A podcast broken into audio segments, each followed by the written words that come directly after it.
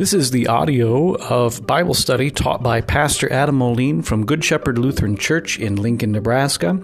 You can find our website at goodshepherdlincoln.org, and there's a uh, treasure trove of other information available there as well. Uh, let's get into Bible study now.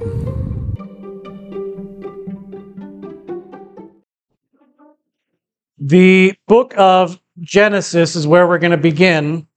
And uh, as we dive in, I want to make a request of you to bring a Bible because we're going to try and use them a lot. And I want you to have the opportunity to write notes in there and uh, to uh, use them so that you are reading the sections that we're going to go about uh, as we move through the book of Genesis. I checked the Lutheran Study Bible, which I encourage you to buy. It's, it's mostly good.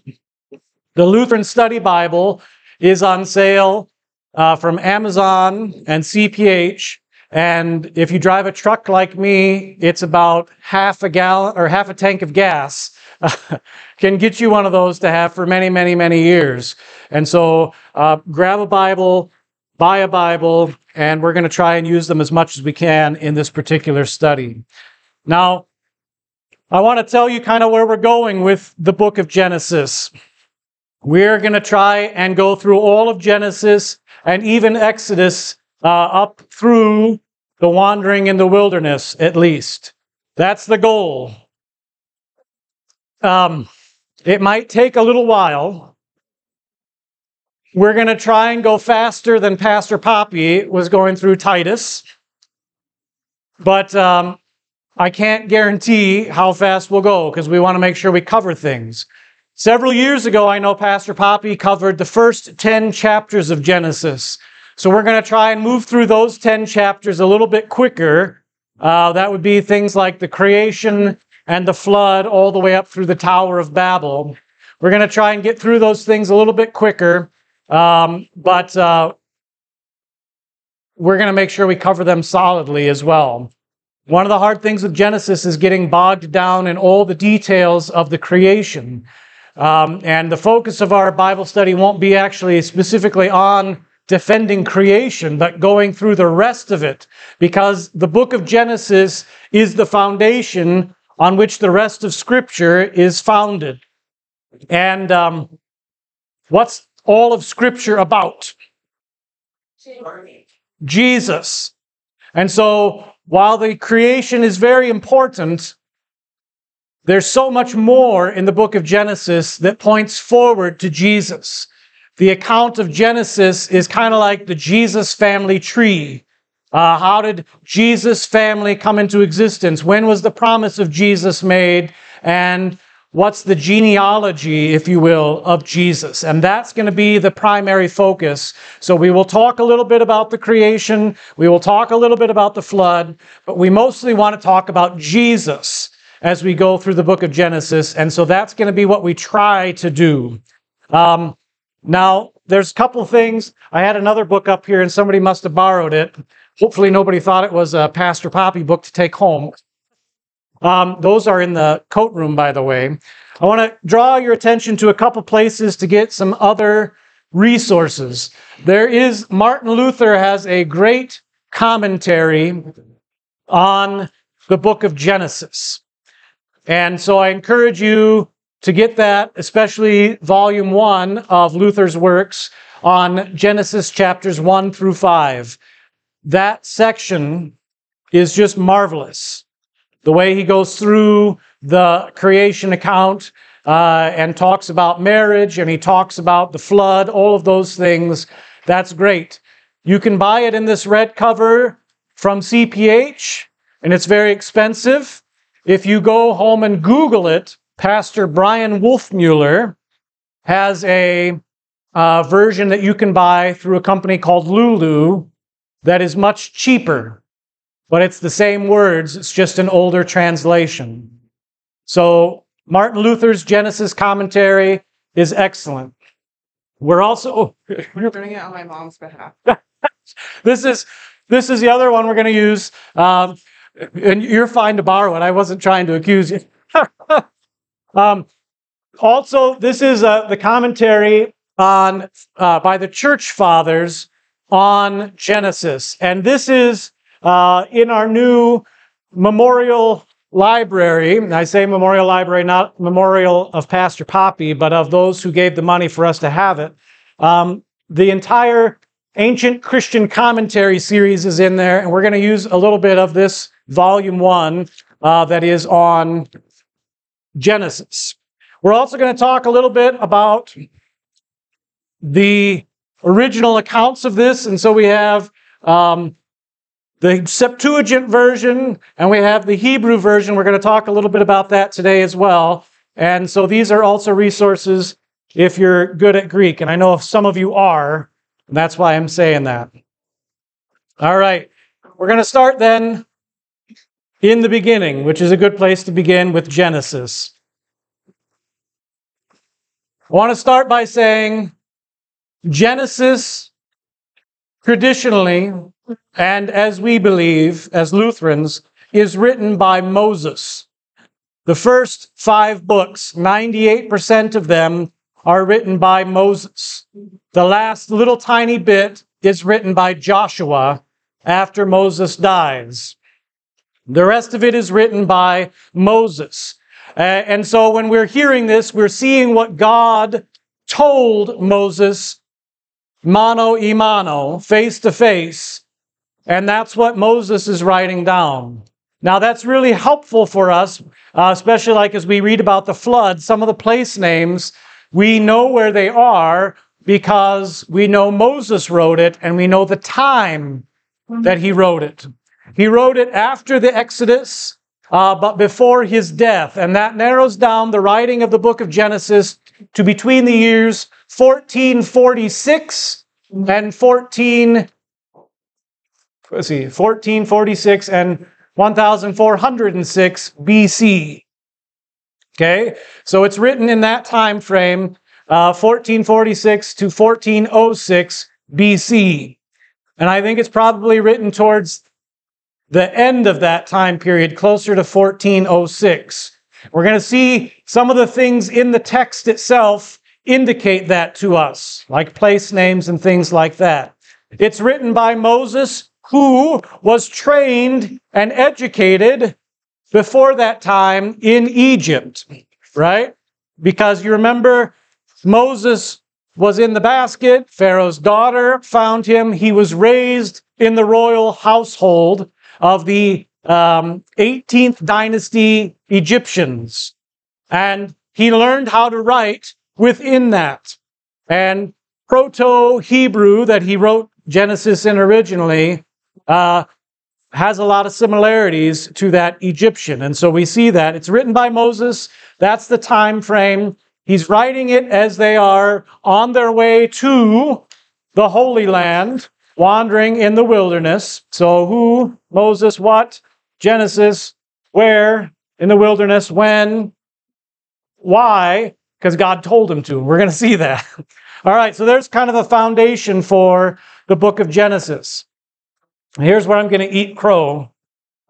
We're going to try and move through Genesis faster than with Pastor Poppy moving through Titus. So today's goal is to make it through one verse.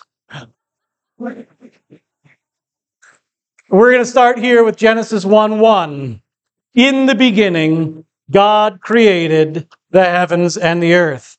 And the reason this first verse is going to take a little bit of time is because there is a lot, a lot, a lot to cover with this one verse. And to cover it, I want to break it up into these four parts. The first part, in the beginning, you see that's in red up on the screen. We're working to getting that screen working again. We have an issue with it. Uh, so we have the red in the beginning, and then the green, God, that's the subject of this sentence. Created, that's in blue, that's the verb. And then the direct object, the heavens and the earth. That's the thing that the verb is doing. Okay? We're going to break it up that way to talk about it. Um, and we're going to try and get through verse 1, or at least as much as we can this week. In the beginning is the first part. That's the time reference. That gives us the time frame. And we have to ask a question first what is a beginning?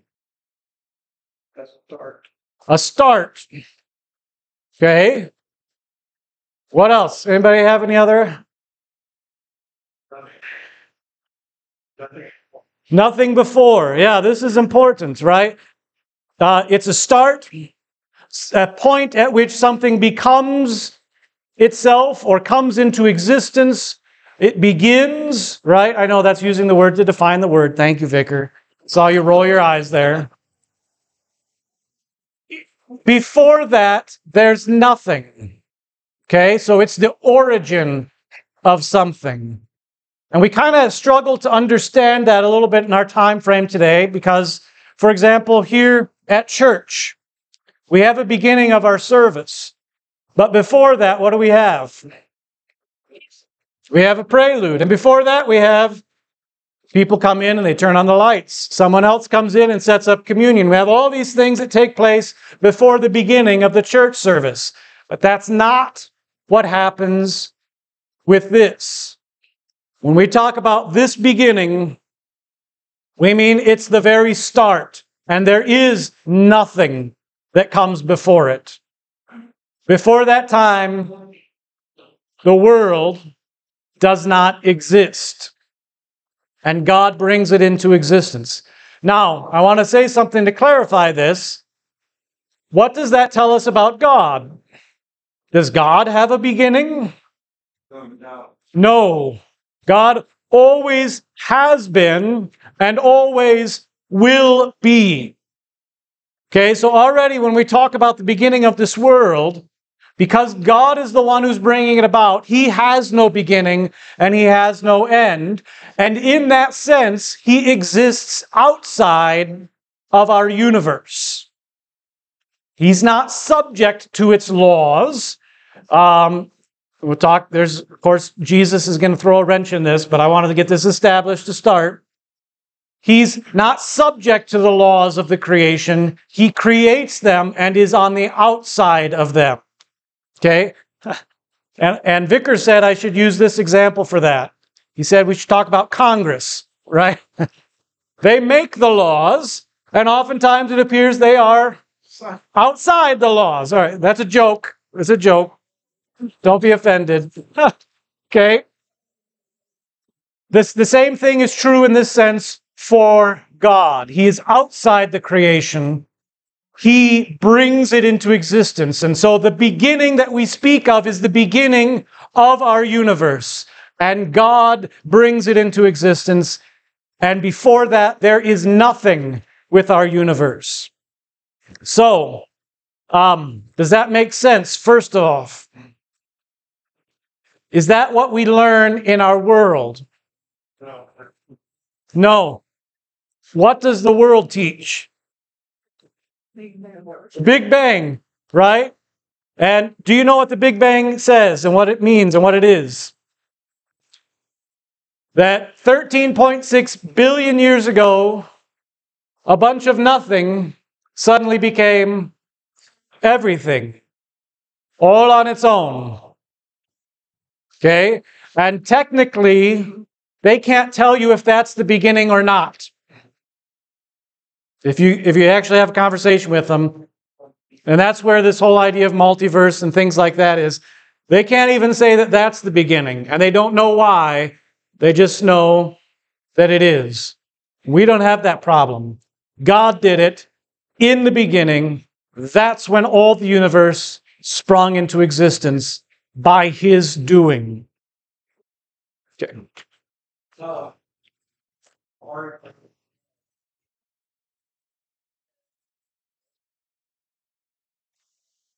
the what? Uh, beyond palace.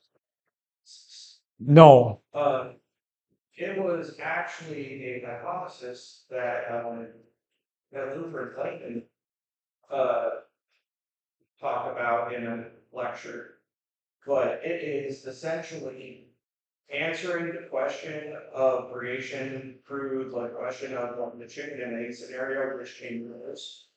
And obviously the chicken came first because God created everything as a fully mature. Uh, yep. We're gonna we're gonna get into that part here in a little bit too. So tell me more about it after. and then uh, we'll, I'll be able to speak more because no, I haven't heard of it, so I can't speak authoritatively on it. But I would say the chicken came first, also, since you asked. okay, so that's what a beginning is. It's the point at which something comes into existence, when it springs uh, when it was not before, and now it is. Now, here's the hard question When was the beginning?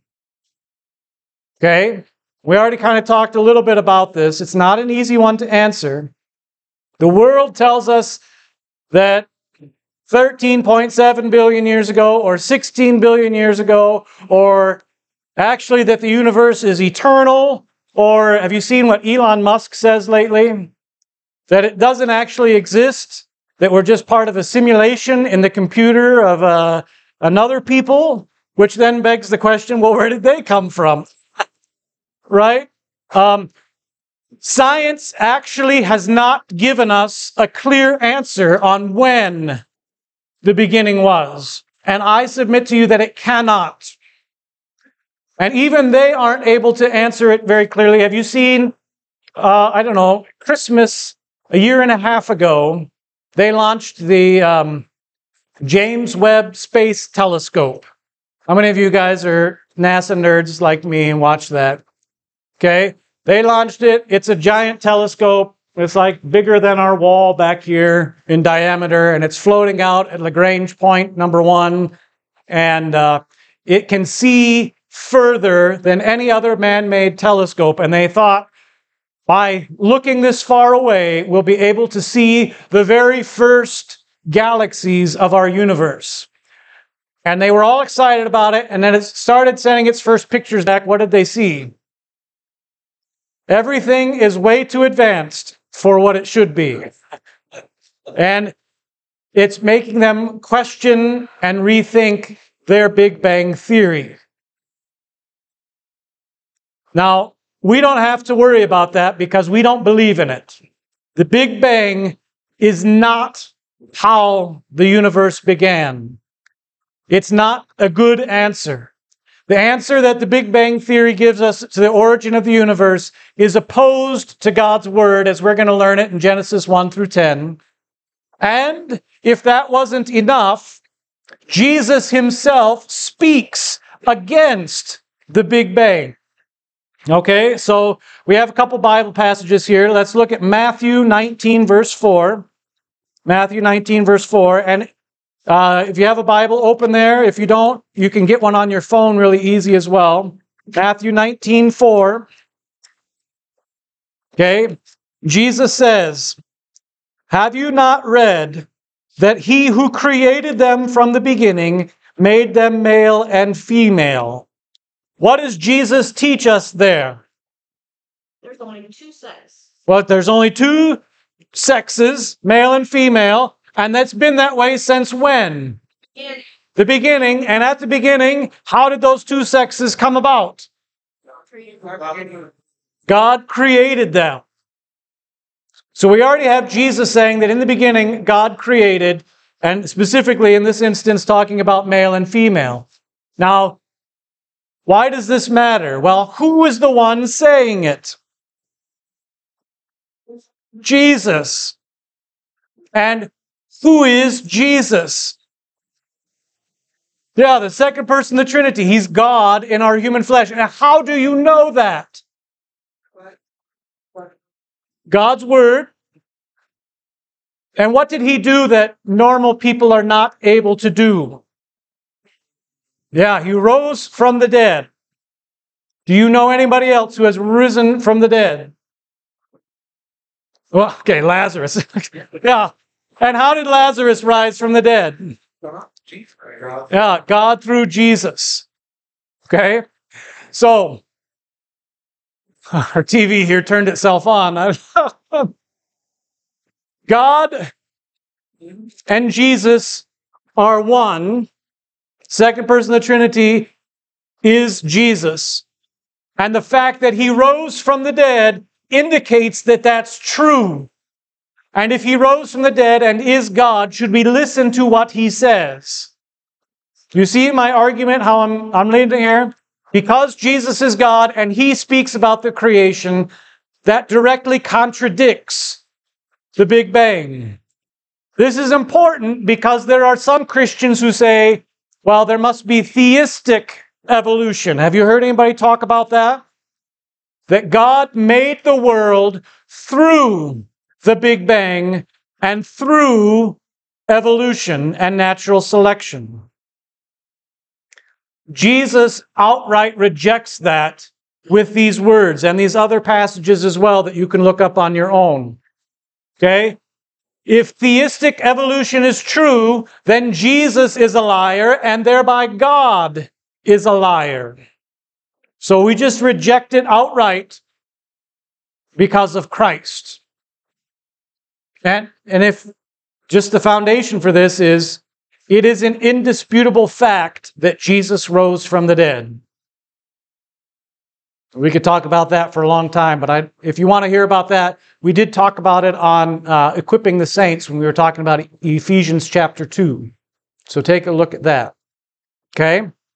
So, we reject theistic evolution, we reject Darwin and his evolution, and we reject the Big Bang at the word of Christ which, by the way, that word we read in Matthew 19 matches what Genesis 1 1 says God created in the beginning. Okay? We. We're going to get there. We're going to talk about that. I, I'll, we'll, we don't want to jump ahead quite yet. All right. Any questions about that so far?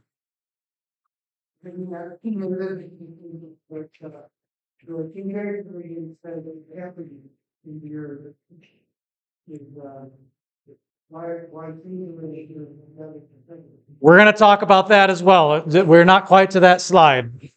Okay? Any questions about why we reject evolution in all of its forms?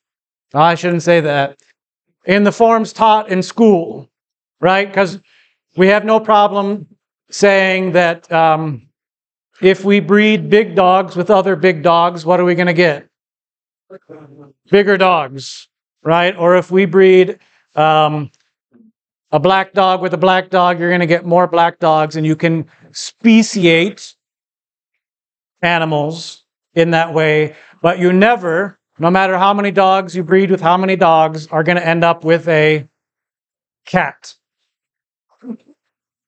which is good, right? I'm not a cat fan. Half the congregation is suddenly mad at Pastor Moline. You don't like cats? I'm allergic, so there you go. okay, yeah.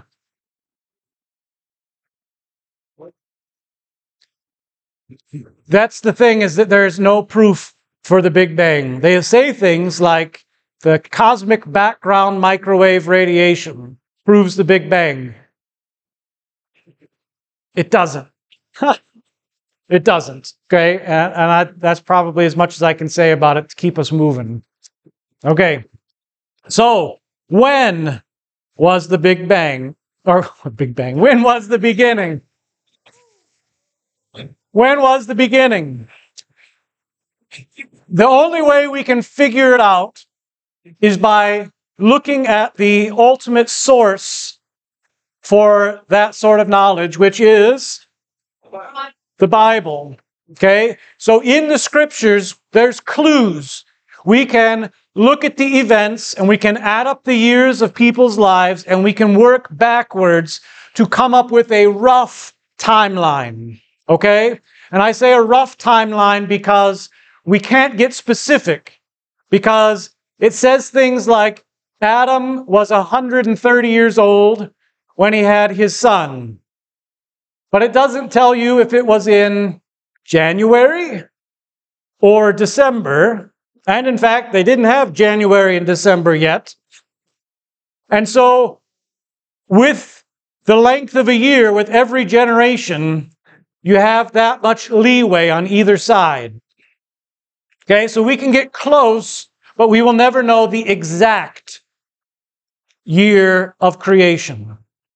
We have a couple other problems as well, okay? And that's that we have more than one timeline, okay? And this is where I want to talk a little bit about the Hebrew, I always hold it backwards, the Hebrew and the Greek, the Masoretic text and the Septuagint text. They have two different timelines. Okay? The Hebrew text, which is what your English translation is based on, puts the creation at approximately 4200 BC. And it puts the flood at about 25 to 2400 BC. That's different than the Septuagint, which makes the earth even older. I'm doing that one backwards now. The Septuagint says creation was at about 55, 54 BC, and that the flood was at approximately 3300 BC. And the Septuagint also matches what Josephus says about the timeline. Okay? So there's a difference there. I tell you this not to make you question your faith or the reliability of Scripture, but just to be honest and upfront with you that there is a little bit of a debate about these two things. I will tell you my personal opinion, and it's just Pastor Moline's opinion. Vicar will go back to seminary and report me, and um, we'll be in trouble then. I, I take what the Septuagint says because the Septuagint is translated in 200 ish BC, and that's the time frame that this is being recorded 200 BC. Our oldest copy of the Hebrew is from about 1000 AD, 1200 years later. And Josephus, written in 90 AD, matches what the Septuagint says. And Josephus is basing what he's writing in his work on scrolls given to him um, by the Emperor Titus. Now, what do you know about Titus? He's the one who led the army that destroyed Jerusalem, like we read about this morning in the gospel lesson. And as the temple is burning, he sent some of his soldiers in, and they rescued as much as they could, riches wise, and apparently some scrolls, which he then gave to Josephus. There's also a third testimony to the older date from what's known as the Samaritan Pentateuch that matches these two as well. Okay? And the Samaritan Pentateuch puts the creation earlier also. Now that begs the question then why does our Hebrew Bible say something different? Any guesses? okay. This is the Masoretic text is preserved by Jewish rabbis who record the scriptures after the destruction of Jerusalem and after the rise of Christianity. And after the rise of Christianity, what do the Jewish rabbis not want people to believe in? Jesus. Jesus. Okay? And as a part of that, to make it not fit the historical timeline that I think these put forward, they adjusted the numbers. And they adjusted all the numbers 100 years in all these generations, except for one generation. They made everybody 100 years younger when their child was born, except for one person, who they only made 50 years younger. And that's because that person was 75 years old when his son was born. And if you made him 100 years younger, how old was he when his son was born? Okay? Do you see why that's a problem? So they lowered that one by 50. all of this to try and take the focus off what Genesis is really about, which is Jesus. Okay? Now, like I said, either way, it doesn't hurt our faith. Okay? I'm just telling you this so that we know and you can see it. So I want to show you this picture here. This is the two time frames, okay? The one on the top is the Hebrew, and the one on the bottom is the Septuagint Greek. You see how there's a lot more time on the bottom than there is on the top. You'll see how there's a lot more death. Um, in the top, you see Shem lives all the way to the life of Abraham. And in fact, Eber is still alive, and Shelah and Arphaxad, they're all still alive during the life of Abraham. That's what the Hebrew says. On the bottom, the Greek Septuagint shows all those people have been dead for hundreds of years, which then makes sense why Genesis says when Abraham dies, he lived to be a good old age full of years. If all those 500 year old people were still alive when Abraham died, would he be considered old and full of years? So that's why I think the bottom, the, the Greek account is correct. Okay? The Greek account is correct. And up until 1453, when the Turks destroyed the city of Constantinople, the Greek Septuagint was our Old Testament. Okay? That's a very brief slide over that. I want to ask if there's any questions, real quick.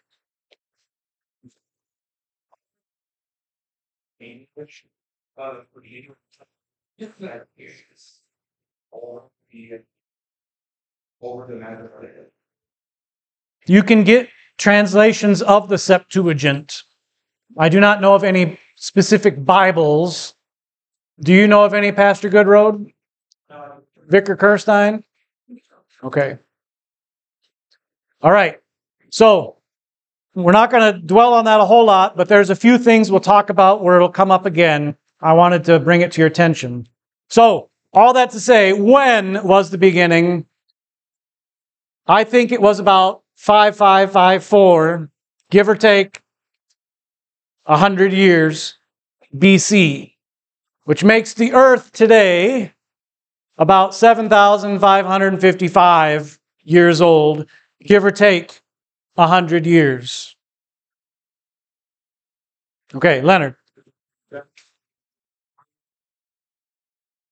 Yeah, that's the problem, right? What, the, Leonard's question was, what do the Dead Sea Scrolls say about this? And in the Dead Sea Scrolls, we have recorded for us scriptural accounts that would be written from the time of the Septuagint up until 70 AD. And they have in the Dead Sea Scrolls a beautiful copy of the book of Genesis. And chapter 5 and chapter 10, where the genealogies are recorded, are all dust. and so you can't look there and say which one it supports. In other places, though, and we'll talk about some of them, for example, how long were the people of Israel in Egypt? Where those places are a little different, the Septuagint matches the Dead Sea Scrolls. But we can't say that authoritatively about these particular genealogies. How do they, go about saying that the reason were written, you know, thousand years ago, based on what the, what the or was there, they're trying to do some scientific radioactive? Yeah. They, the way that they tell about when something was written is based on the handwriting. The way that letters were written um, changed a little bit over time. It slowly changed. Kind of like um, if you were to learn how to write in a little one, one room schoolhouse in Nebraska in 1870, what would they teach you?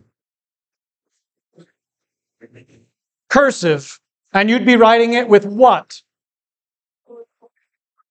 Ink, an ink pen and an ink well, right? Maybe you went to Heritage School and did it yourself. And you would be teaching, you'd be learning how to write your letters a particular way in ink, in cursive, with that ink pen. Whereas in 1950, what are you using? Pencil. Are you still learning cursive? Yeah. yeah. Is it the same as the cursive from 1870? Okay, and now, when I was a kid, they taught me to write with pencil, but I didn't learn cursive first. I learned, what do you call the other one? Yeah, print. Thank you. um, I learned print. And then my cursive was never very good. And now today, okay, Rhett, how do they teach you to write? Do they, do they mostly typing, right? Okay. I've, I've read Rhett's sermon notes. Okay. I know how they taught him to write. No, just, I'm just picking on you. Is that okay? Okay. I'm teasing. Okay. Yeah. So the way it changes over time indicates when it was written. Particular letters. So in the beginning, the scriptures are written in all capital letters with no spaces. And then later on, they invented spaces. And then they invented lowercase letters. And as these new inventions come along, the handwriting changes, and you can tell when a, a manuscript was written. Okay. All right. We're out of time. We'll pick up here next week. The Lord bless you and keep you. The Lord make his face shine upon you and be gracious unto you. The Lord lift up his countenance upon you and give you his peace. Amen.